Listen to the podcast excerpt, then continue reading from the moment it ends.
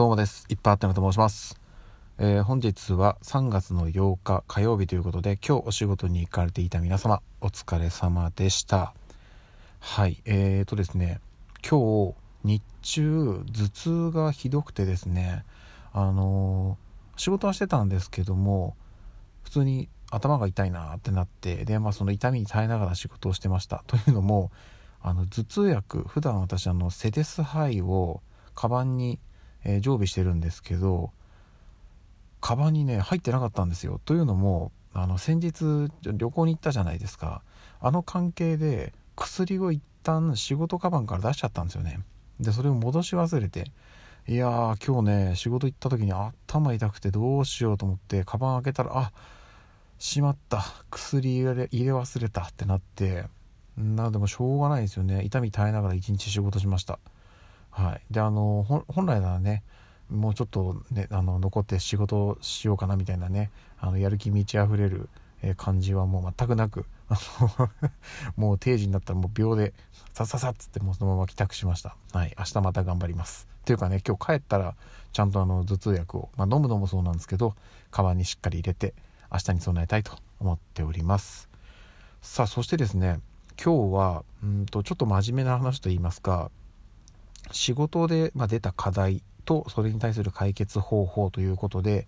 まだ私の中で多分これでいけるんじゃないかっていう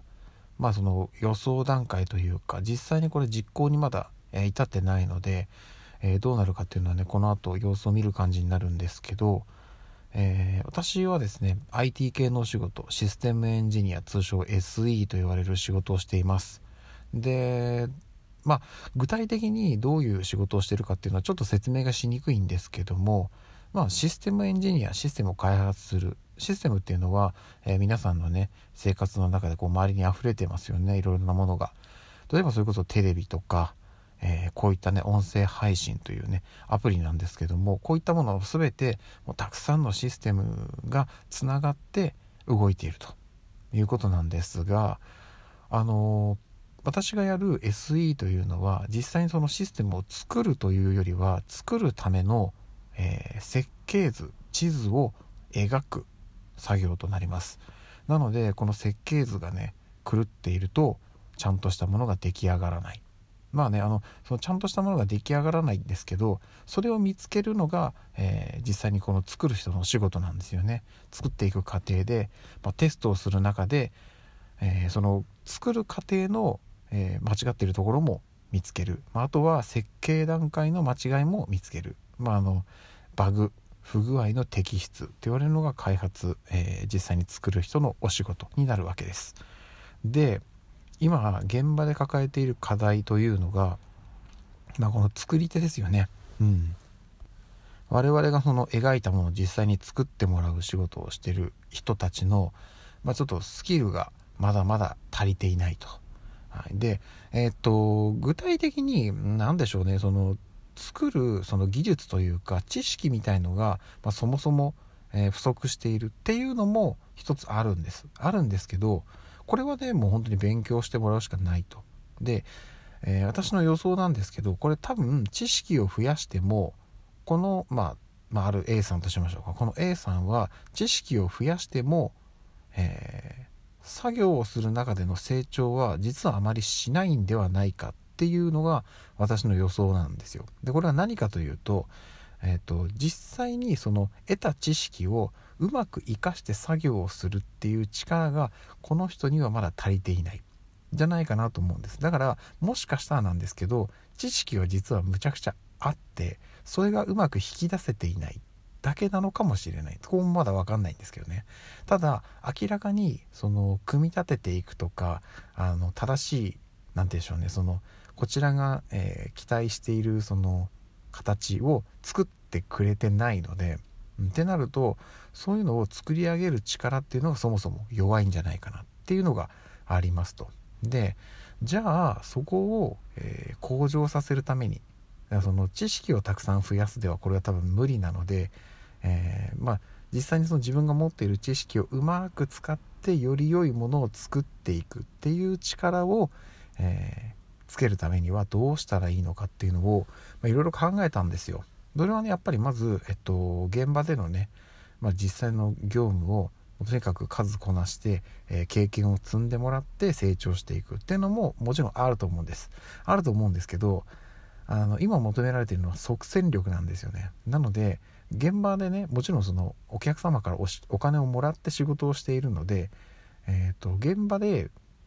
成長、まあ、もちろんねしていく分にはいいんですけど何でしょうねまず一定のラインに立ってもらってそこからなんですよね現場での成長ってしてほしいのは。なのでまずその一定のラインにすぐに立ってほしいんですよ。でそれがなかなか難しいとでもっと言うとその一定のラインに立つっていうのは現場の業務をこなしていく中でやってほしいことではないんですね。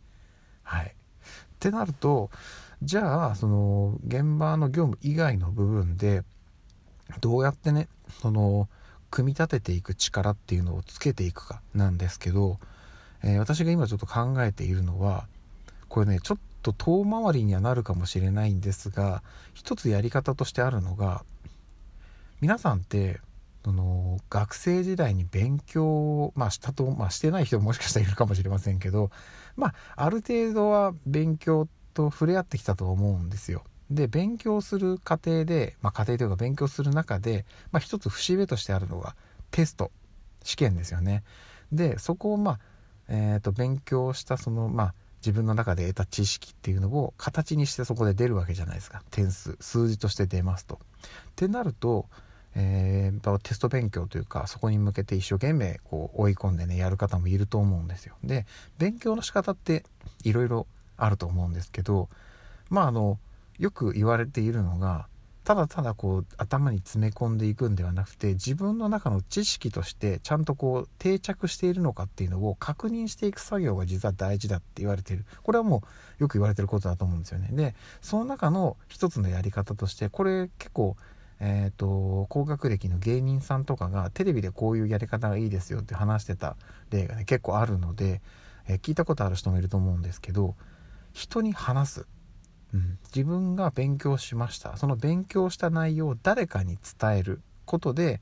自分の中の記憶として定着する。知識としてちゃんとしっかり身につく。っていうのがあるんですよ。で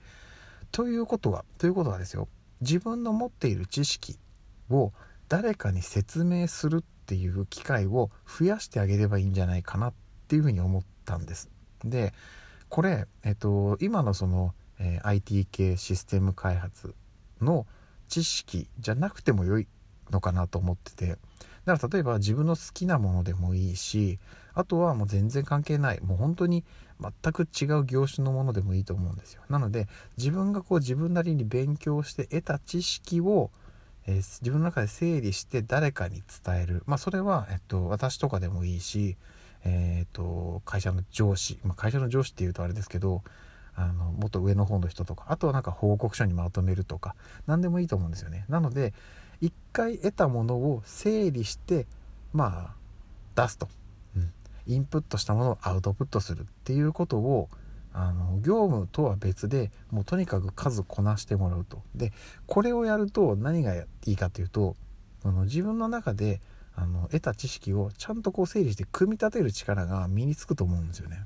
うん、なのでであればあの自分が興味持ってることの方がいいと思うんですよ。なので、えっとまあ、一つのこれはやり方なんですけどちょっとこういう形であの今そういう知識が、まあ、スキルが不足している人にちょっと試してもらって、うん、であのそれが結果的にね今の業務に還元されるっていうのは多分形になって見えてくると思うのでちょっとこれをね実験的にやってみようと思っております。はいあのー、すいませんねそんな話をしておきながら私がその説明うまくできていないような気もしますがはいあの実際ちょっと試してこういう結果が出ましたよっていうのはまだ少し先になりますけどまたお伝えしたいと思います。はいということで、えー、今日も一日お疲れ様でした。また明日お会いしましょう。ではでは。